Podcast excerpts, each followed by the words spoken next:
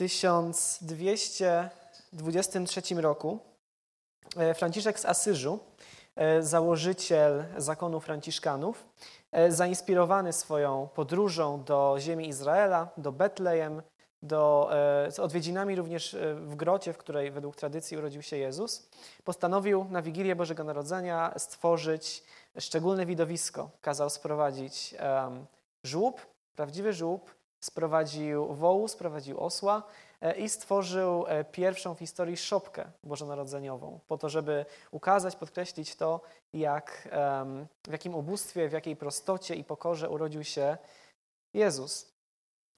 I w ten sposób zapoczątkował tradycję, która bardzo szybko przyjęła się w całej zachodniej Europie. Tradycję, w której tworzono takie właśnie szopki bożonarodzeniowe. I do tych szopek stopniowo dodawano kolejne e, elementy.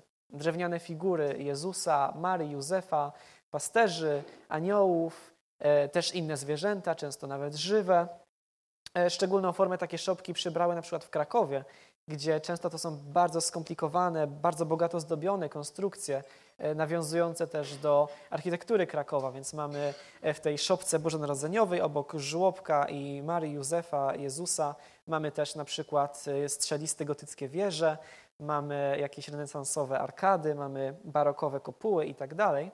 Ale pośród tych różnych elementów, tych, tych wszystkich rzeczy, które dodawano do tych szopek stopniowo, byli też niejacy trzej królowie którzy bardzo często się e, w takich szopkach pojawiali, którzy przybyli złożyć Jezusowi w darze złoto, kadzidło i mirrę. I jeżeli mniej więcej orientujemy się w Ewangeliach, które mówią o życiu Jezusa, no to pewnie sobie zdajemy sprawę, że ani to niekoniecznie byli królowie, e, ani niekoniecznie ich było trzech, nie znamy ich dokładnej liczby. E, to, że było ich trzech, wzięło się stąd, że dary były trzy, więc być może darczyńców również było trzech. No i też prawdopodobnie, jeśli znamy Ewangelię, to wiemy, że raczej nie powinno się umieszczać tych króli, czy mędrców, czy jakkolwiek w jednej scenie z pasterzami, z aniołami, dlatego że to były dwa zupełnie różne wydarzenia. No i niestety często jest tak, że mimo, że chlubimy się znajomością tych wydarzeń, tych faktów e, z, z, tych, z samego początku życia Jezusa, e, to w naszym myśleniu mimo że rozróżniamy historię z Ewangelii Mateusza, gdzie mamy króli czy mędrców, a historię z Ewangelii Łukasza, gdzie mamy aniołów i pasterzy i tak dalej. Rozróżniamy te dwie historie, ale mimo to w naszym myśleniu ci mędrcy pozostają wciąż takimi właściwie drewnianymi figurami z szopki, dlatego że tak znany jest nam ten widok, tak oswoiliśmy się z tym, że no tak, jest Jezus w żłobie, jest Maria z Józefem, E, Boże Narodzenie, pewnie jakieś choinki w tle, aniołowie śpiewają kolendy i tak dalej. No i są też ci trzej królowie, że wydaje mi się często w ogóle się nie zastanawiamy nad tym, o co właściwie chodziło w tej historii, którą opisuje ewangelista Mateusz. Dlaczego ci mędrcy przybyli do Betlejem złożyć hołd Jezusowi? Co tutaj się tak właściwie dzieje i co ta historia nam mówi o Jezusie? Więc tym wszystkim e, dzisiaj się zajmiemy. I powodem, dla którego właśnie dzisiaj tym się zajmiemy, jest to, że e, jutro jest święto, które popularnie zwie się właśnie Trzema Królami, które tak właściwie powinno się nazywać raczej świętem objawienia pańskiego.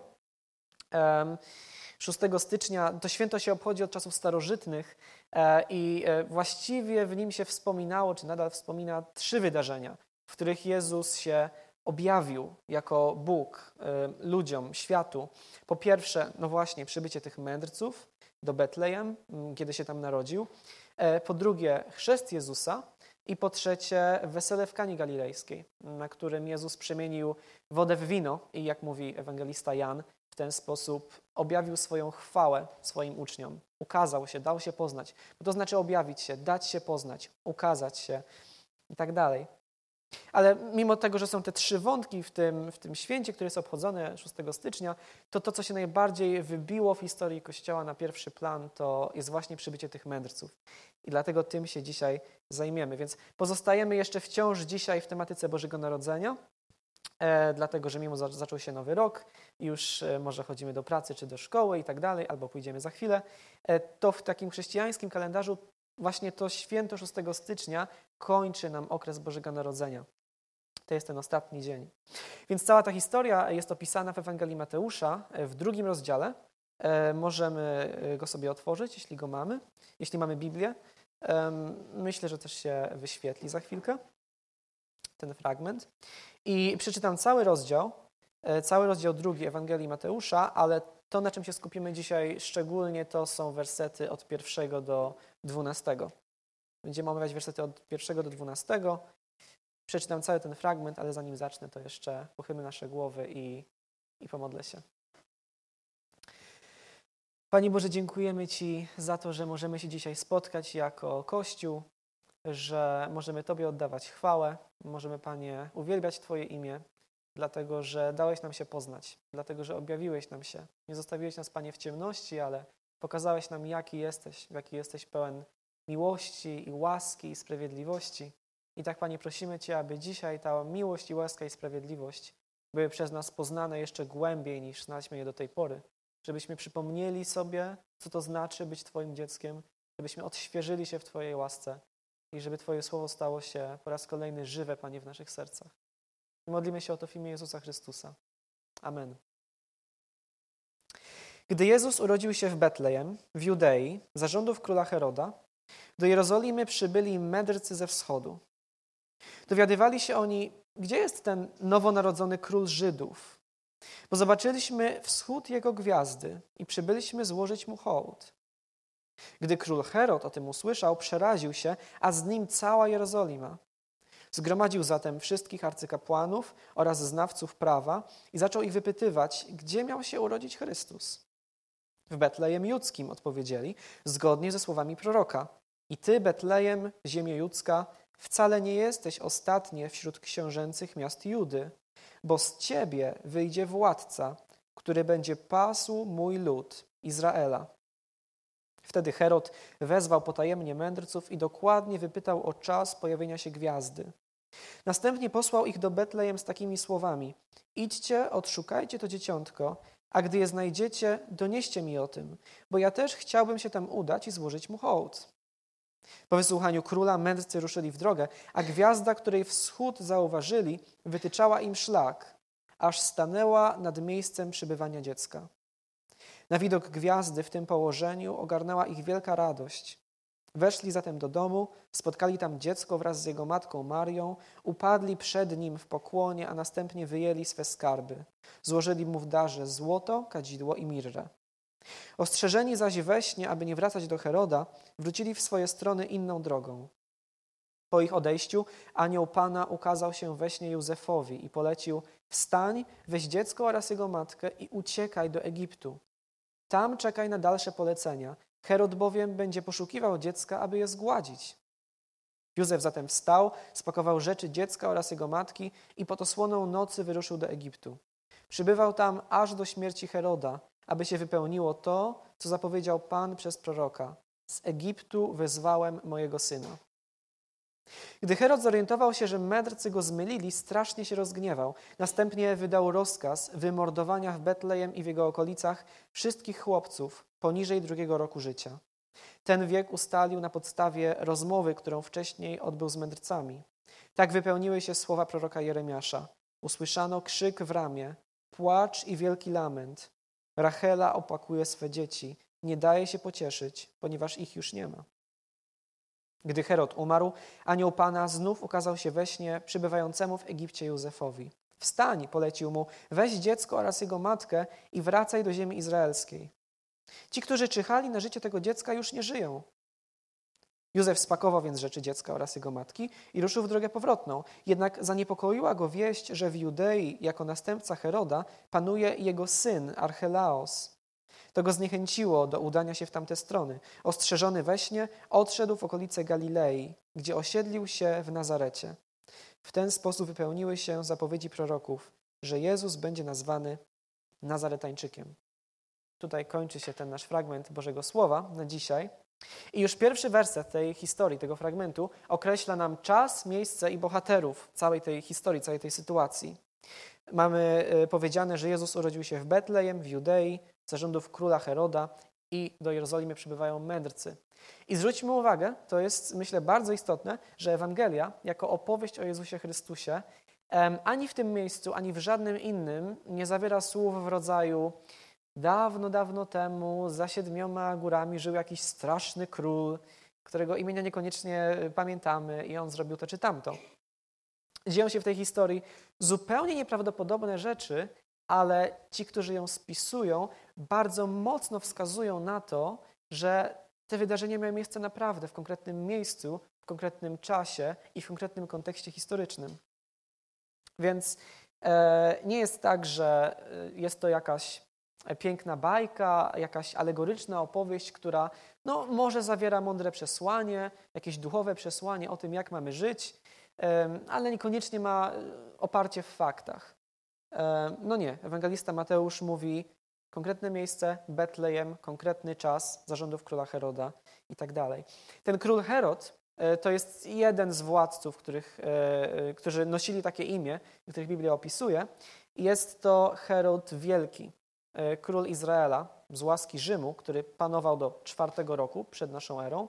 I później powiemy o nim jeszcze troszeczkę więcej, ale póki co, żeby mieć z tyłu głowy jakieś skojarzenie, kim ten Herod był, e, Herod dokonał wielkiej przebudowy świątyni żydowskiej w Jerozolimie i zbudował m.in. mur okalający tę świątynię i to, co dzisiaj pozostaje w Jerozolimie jako ściana płaczu, ten fragment muru, jedyne co pozostało ze świątyni tak naprawdę, to powstało właśnie w czasach Heroda Wielkiego. Więc to on był tym, no może nie budowniczym, ale tym, który zlecił i, i, i nadzorował całe to przedsięwzięcie. Więc mamy Betlejem w Judei, które jest położone około 10 kilometrów od Jerozolimy. Mamy żąda Heroda Wielkiego i mamy mędrców, którzy przybywają do tej Jerozolimy ze wschodu. Więc kim byli ci mędrcy? No łatwo zauważyć, że e, nic w tekście nie sugeruje, jakoby to byli królowie. E, raczej nie. W tekście oryginalnym, w języku greckim, tam jest użyte słowo tak właściwie magowie. I e, to słowo mag, magos, było używane z początku na opisanie takiej szczególnej kasty kapłanów, którzy w Persji zajmowali się doradzaniem królowi w jakichś bardzo istotnych sprawach. Później to słowo zaczęło się odnosić do wszelkich uczonych, kapłanów, mędrców itd., tak którzy zajmowali się na przykład astrologią, czyli czytaniem z gwiazd w tych y, wschodnich krajach, albo, um, albo interpretacją snów. E, I pochodzili niekoniecznie z Persji, ale również na przykład z Babilonii. Więc ci e, pogańscy uczeni, mędrcy, astrologowie, jakkolwiek inaczej, przybywają do Jerozolimy i zaczynają wypytywać o nowonarodzonego króla Żydów. Dlatego, że, jak sami mówią w wersecie drugim, zobaczyli wschód jego gwiazdy. Taka idea, że wraz z narodzinami jakiejś bardzo ważnej postaci, władcy czy kogoś w tym rodzaju, wschodzi gwiazda, nowa gwiazda pojawia się na niebie, to taka idea była bardzo szeroko rozpowszechniona w świecie starożytnym, więc dla nich to było coś naturalnego. I e, nie wiemy do końca, w jaki sposób ci mędrcy doszli do wniosku, że e, to jest właśnie ta gwiazda, że ta gwiazda oznacza narodziny króla Żydów. I w jaki sposób doszli do wniosku, że powinni się tam udać i złożyć mu pokłon. Nie wiemy tego. Nie jest to opisane, nie jest to wyjaśnione. Możemy spekulować co najwyżej, skąd oni wiedzieli o tym, co właściwie ma się wydarzyć, dlaczego postanowili wyruszyć w tak długą podróż trwającą co najmniej półtora miesiąca.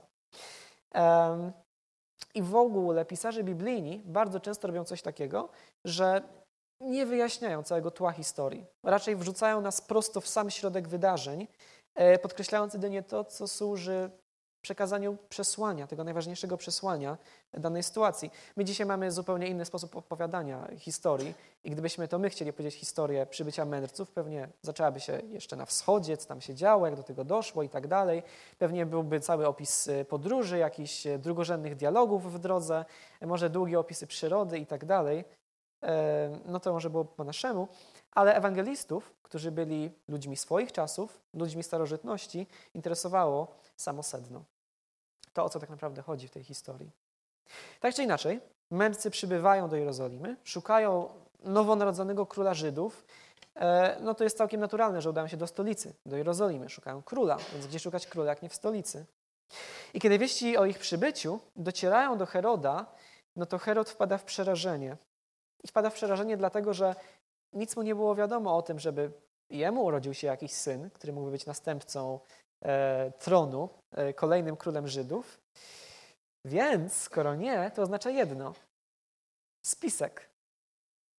jeśli gdzieś urodziło się jakieś dziecko, które ktoś jest gotów uznać za króla Żydów, i to nie jakaś mała grupka dewotów czy y, fundamentalistów religijnych, ale jacyś dostojni goście z dalekiego kraju, których przybycie wzbudza wiele zamieszania. Jeśli dzieje się coś takiego, to to dziecko jest zagrożeniem dla władzy Heroda. Jest problemem, który trzeba rozwiązać. I możemy się w pierwszej chwili zastanawiać, dlaczego Herod nie zareagował po prostu zdziwieniem, dlaczego nie podrapał się w głowę, nie stwierdził, no zaszło jakieś nieporozumienie, mi się żaden syn nie urodził, więc właściwie o co chodzi? Możecie wracać z powrotem na wschód. Ale e, musimy zrozumieć kilka rzeczy. Po pierwsze to, że ludzie starożytni przywiązywali ogromną wagę do znaków, do snów, do e, gwiazd, do nadprzyrodzonych jakichś omenów, które mówiły o tym, co się zdarzy w przyszłości albo co się dzieje.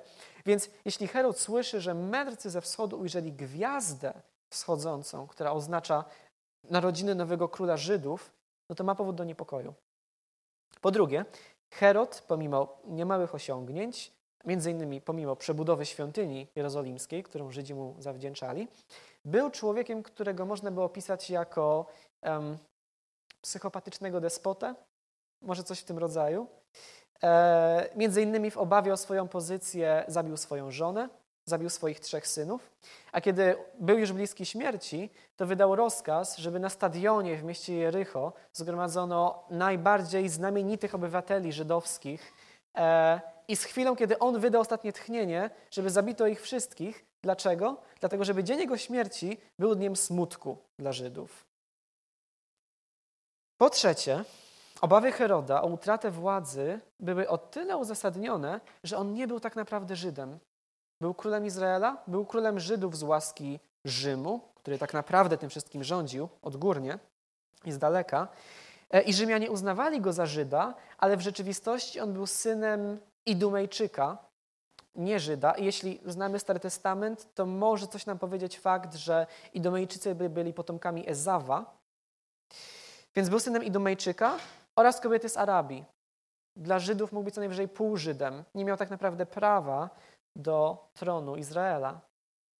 I co więcej, możemy z tego naszego tekstu wyciągnąć wniosek, że to sformułowanie, ta fraza król Żydów oznaczała już w tamtym czasie coś więcej niż po prostu kolejnego następcę tronu, który miał zasiąść w Jerozolimie. Tylko um, kogoś więcej. Zwróćmy uwagę, mędrcy dowiady, dowiadywali się w drugim wersecie, gdzie jest ten nowonarodzony król Żydów, bo zobaczyliśmy wschód jego gwiazdy i przybyliśmy złożyć mu hołd. Gdy król Herod o tym usłyszał, przeraził się, a z nim cała Jerozolima. Zgromadził zatem wszystkich arcykapłanów oraz znawców prawa i zaczął ich wypytywać, gdzie miał się narodzić Chrystus. Mesjasz, innymi słowy. Więc Herod słyszy o tym, że oni szukają króla Żydów i mówi: Powiedzcie mi od razu do swoich arcykapłanów, gdzie ma się urodzić Chrystus. On tak zinterpretował to, co się tutaj dzieje. Najwyraźniej król Żydów to nie był po prostu jakiś kolejny następca, ale to, to był tytuł kogoś bardzo szczególnego. Więc oznaczało, oznaczało to, oznaczały te słowa, ta fraza kogoś, kto miał się narodzić z dynastii Dawida, prawdziwy Żyd, nie tak jak Herod, kogoś, kto miał objąć tron w Jerozolimie i kto miał w końcu uwolnić Izraela od wszystkich jego gnębicieli.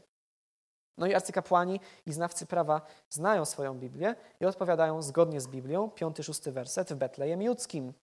Zgodnie ze słowami proroka Malachiasza. I ty, Betlejem, ziemio judzka, wcale nie jesteś ostatnie wśród książęcych miast Judy, bo z ciebie wyjdzie władca, który będzie pasł mój lud Izraela. Więc cytują proroctwo z księgi Malachiasza, które mówi o tym, że ten Mesjasz urodzi się w tym samym mieście, z którego pochodził król Dawid, jego praojciec, więc w Betlejem. No i w związku z tym wersety 7 y, i 8 mówią, że Herod potajemnie wzywa mędrców, wypytuje się o czas pojawienia się gwiazdy i następnie wysyła ich do Betlejem, twierdząc, że kiedy już odszukają to dziecko, to on sam chce mu złożyć pokłon. I myślę, że nawet gdybyśmy nie znali dalszej części historii, no to moglibyśmy się domyślić w tym momencie, że Herodowi ani trochę nie zależy na złożeniu pokłonu temu nowemu królowi, tylko zależy mu na tym, żeby z pomocą mędrców odnaleźć Jezusa i po prostu go zabić jako malutkie dziecko, pozbyć się tego zagrożenia. Więc jest to straszna historia i jest to straszny człowiek z tego Heroda, ale zwróćmy uwagę, jak dużo ta sytuacja nam mówi o tych wszystkich bohaterach. O Herodzie, o arcykapłanach i o mędrcach ze wschodu. E, I zadaję sam sobie pytanie, czy Herod wierzył w to, że rzeczywiście jakiś Mesjasz ma się urodzić. Jakiś wielki król z dynastii Dawida. No, musiał być przekonany o tym, że to nie jest po prostu nieporozumienie. Musiał um, uważać, że dzieje się coś więcej, dlatego że gdy pojawia się gwiazda, pojawiają się mędrcy ze wschodu, to Herod nie wzrusza po prostu ramionami, ale wpada w przerażenie. I pierwsze miejsce, do jakiego biegnie, żeby sprawdzić, co się dzieje, to Biblia. On wie, że dzieje się coś nadprzyrodzonego. On wie, że Bóg stoi w jakiś sposób za tym wszystkim. Więc wypytuje wszystkich swoich specjalistów od Biblii o to, gdzie ma się urodzić ten władca, którego przyjście Bóg w Starym Testamencie zapowiada nieustannie.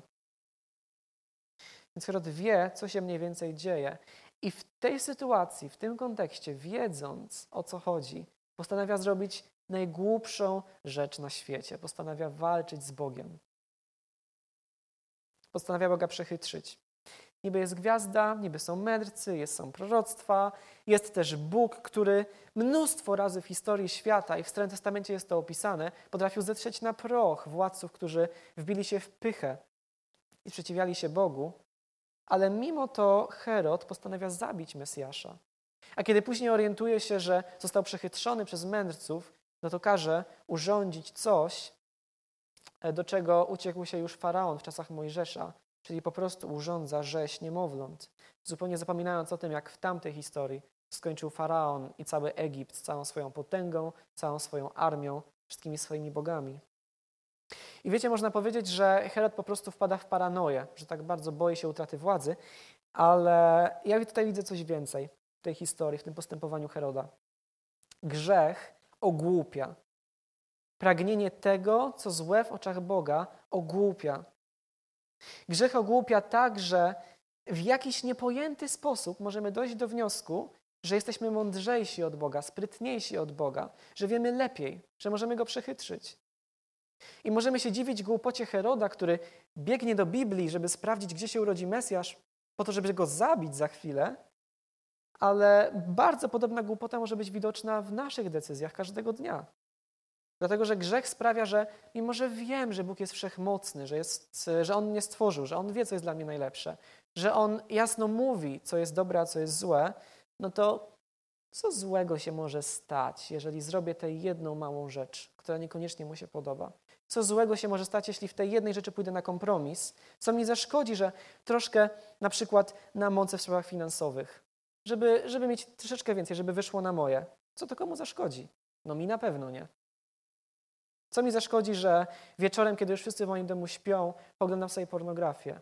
Co mi zaszkodzi? Co jest w tym złego? I tak dalej. Jesteśmy absolutnymi mistrzami w poszukiwaniu samych siebie i wmawianiu sobie, że, że czarne wcale nie jest czarne, że wiemy lepiej niż Bóg. I pytanie brzmi, czy wtedy oszukujemy samych siebie, czy raczej próbujemy oszukać właśnie Boga. Więc nasze serca podążają za tym, czego pragną, i następnie nasz rozum dorabia sobie usprawiedliwienie tego, co robimy, i tego, co wybieramy. Grzech ogłupia. I dlatego jest tak bardzo, bardzo ważne, żeby w tych małych, drobnych decyzjach każdego dnia nie iść za daleko, tylko iść za tym, co nakazuje Bóg. Dlatego, że jak mówi Jezus w Ewangelii później, kto jest wierny w małej sprawie, to będzie też wierny w wielkiej sprawie. Kto jest niewierny w małej, to będzie też niewierny w wielkiej. Ale oprócz Heroda możemy też spojrzeć na arcykapłanów, na znawców prawa, którzy kiedy przybywają męcy ze wschodu, kiedy mówią o gwieździe, kiedy szukają króla żydowskiego, no to ci arcykapłani, ci znawcy prawa, ci teolodzy Starego Przymierza e, udzielają poprawnej biblijnej odpowiedzi. Mesjasz ma się urodzić w Betlejem. I mędrcy przebyli setki kilometrów, długą, ciężką, prawdopodobnie niebezpieczną podróż, dzieją się niezwykłe rzeczy, ale sami arcykapłani, którzy znają właściwą odpowiedź, nie zadają sobie wcale trudu, żeby udać się 10 kilometrów dalej do Betlejem i zobaczyć tego nowonarodzonego króla. 10 kilometrów. Setki kilometrów nie przestraszyły mędrców ze wschodu, ale 10 kilometrów to jest za dużo. Poganie, astrolodzy wyprzedzają tych, którzy jako pierwsi powinni wiedzieć, co tutaj się tak właściwie dzieje. I to jest straszny obraz, który też myślę, że niestety często pokazuje, co się dzieje wśród nas. I bardzo często zdarza się, że w kościele pojawiają się osoby z zewnątrz, świeżo nawrócone, które są absolutnie zachwycone Chrystusem i chcą się rozwijać, chcą poznawać Biblię, chcą poznawać Boga. I tak się cieszą, że w końcu znaleźli się w takim biblijnym kościele, w takiej Jerozolimie czy takim Betlejem, mówiąc obrazowo. Tymczasem ci z nas, którzy są tutaj od dłuższego czasu, bardzo często w jakiś sposób tracą zainteresowanie, tracą ekscytację tym wszystkim. No bo znają Biblię już na wylot, już byli na tylu konferencjach, na tylu nabożeństwach, na tylu grupach biblijnych, że już ich nic szczególnie nie interesuje. Zadomawiamy się w kościele i wszystko, co się w nim dzieje, wszystkie nabożeństwa, e, wszystkie, wszystkie grupy, cokolwiek by się nie działo, staje się dla nas czymś takim, że no w sumie czy ja się pojawię, czy nie, raz, drugi, trzeci, może zostanę sobie w domu, chyba wszystko jedno. Nie ma żadnego problemu. Już to wszystko wiem, wszystko już widziałem. I straszne to jest w tej historii, że, że ludzie zupełnie z zewnątrz, poganie, z odległego wschodu, wykazują tak wielkie zainteresowanie Mesjaszem, podczas gdy ci, którzy są um, swoi, którzy są najbliżsi, zupełnie to zainteresowanie tracą.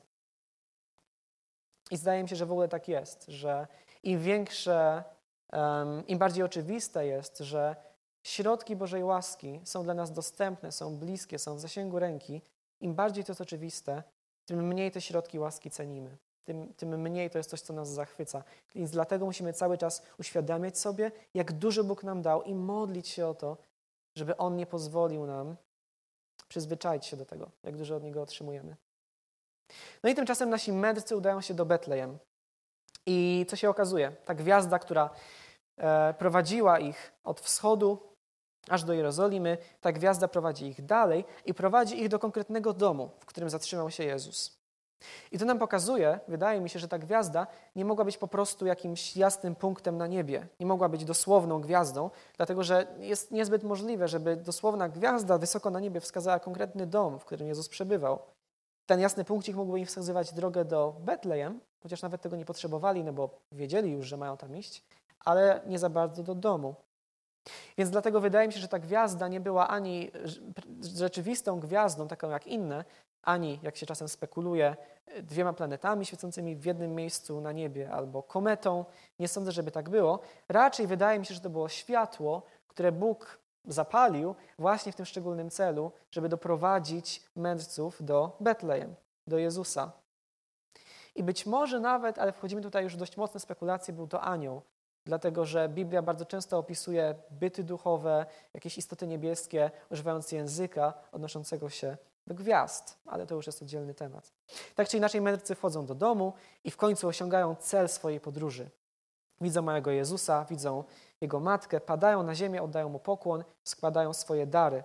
I to musiał być naprawdę niezwykły widok. Przybysze z dalekiego kraju, e, pewnie wyglądający inaczej, e, prawdopodobnie dość bogaci, patrząc na to, jakie dary składają padają na kolana przed małym chłopcem w zupełnie zwyczajnym domu, w zupełnie zwyczajnej mieścinie, Betlejem. Nawet nie w stolicy, ale gdzieś tam na uboczu. I to jest prawda, że doprowadziła ich do niego gwiazda, no ale właśnie ta gwiazda była potrzebna, dlatego że gdyby nie ona, to nie dałoby się w żaden sposób rozróżnić Jezusa od wszystkich innych dzieci dookoła.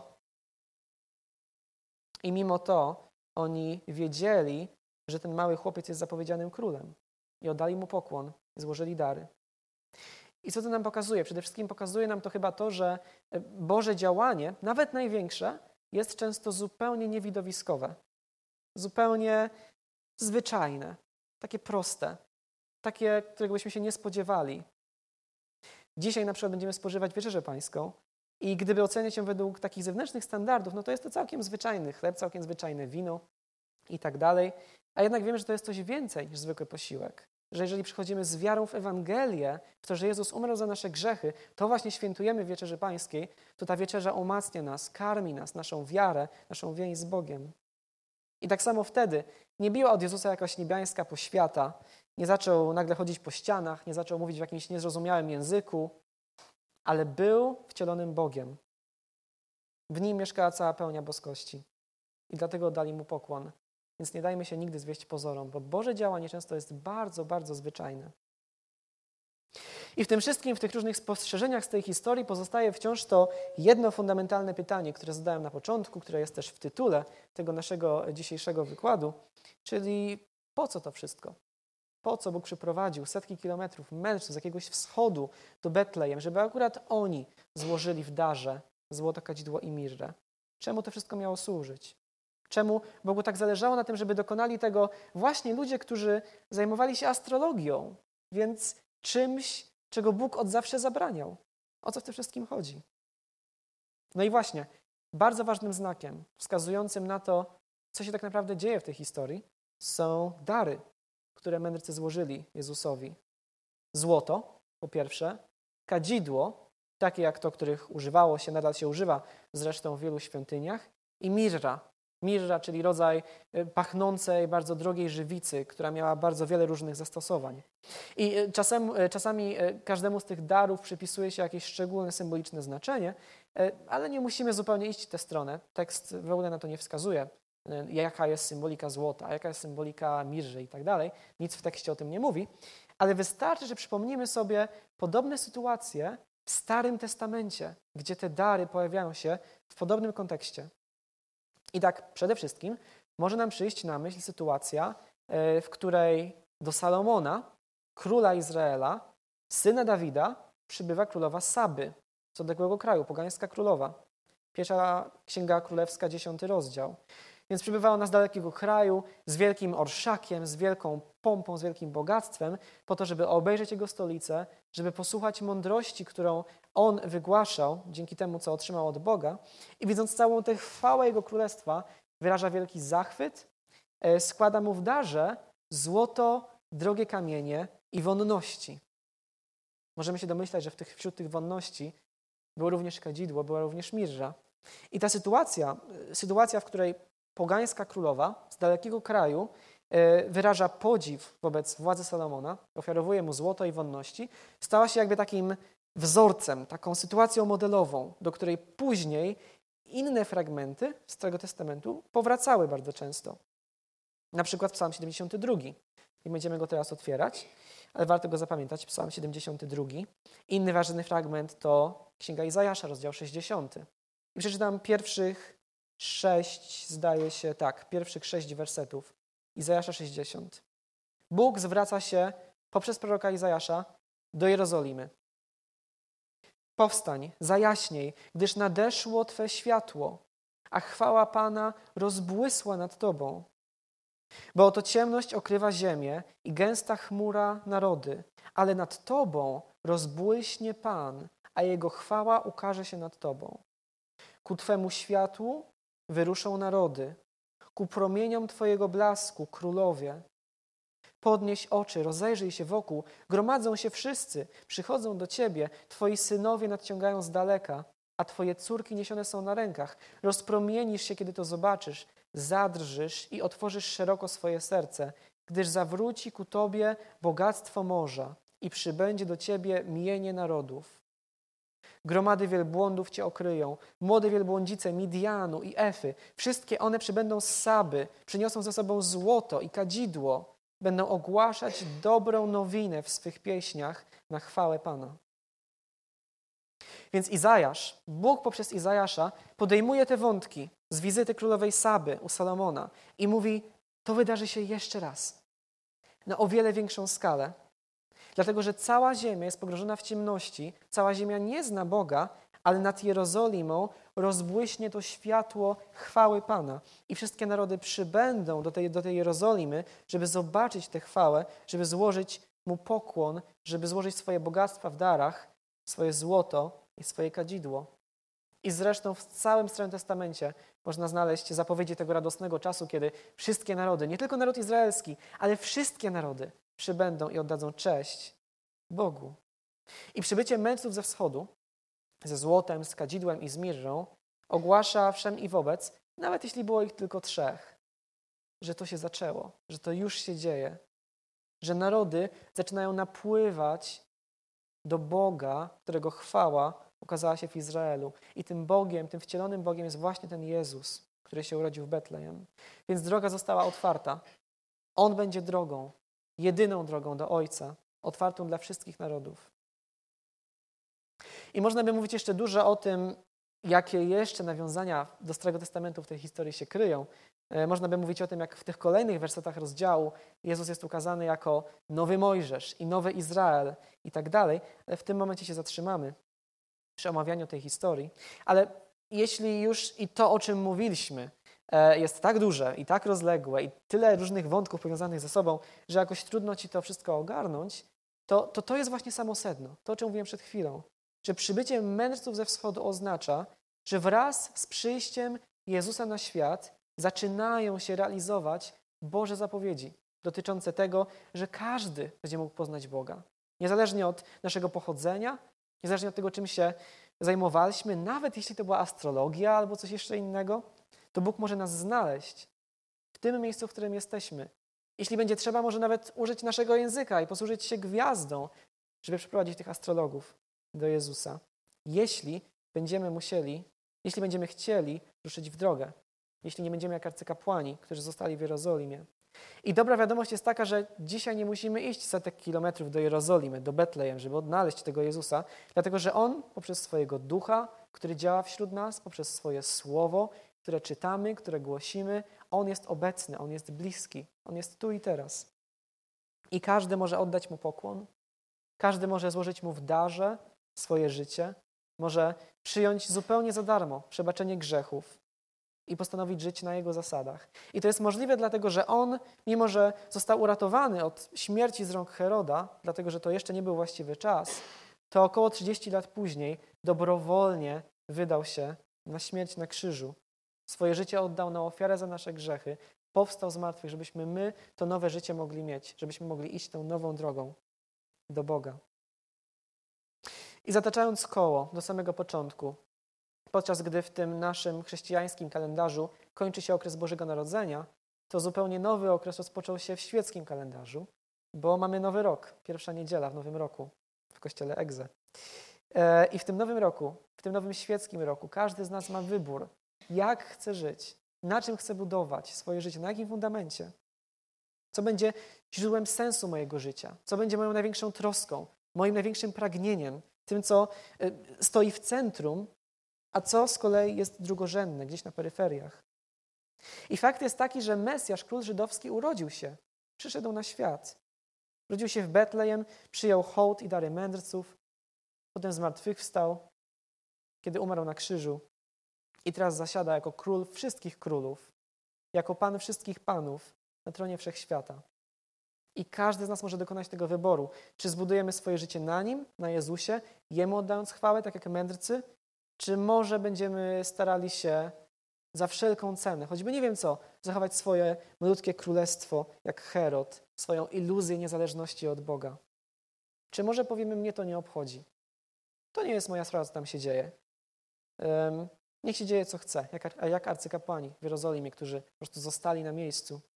Ale wtedy się może okazać, że zostaniemy w tej swojej wygodnej Jerozolimie, podczas gdy to, o co naprawdę w życiu chodzi, będzie się działo tuż obok, pod naszym nosem i zupełnie nas ominie. 10 kilometrów dalej, w Betlejem. I oby tak nie było. Oby każdy z nas w 2020 roku był mędrcem i w każdym kolejnym roku. Oby każdy z nas oddawał chwałę i cześć temu narodzonemu w Betlejem królowi. Amen.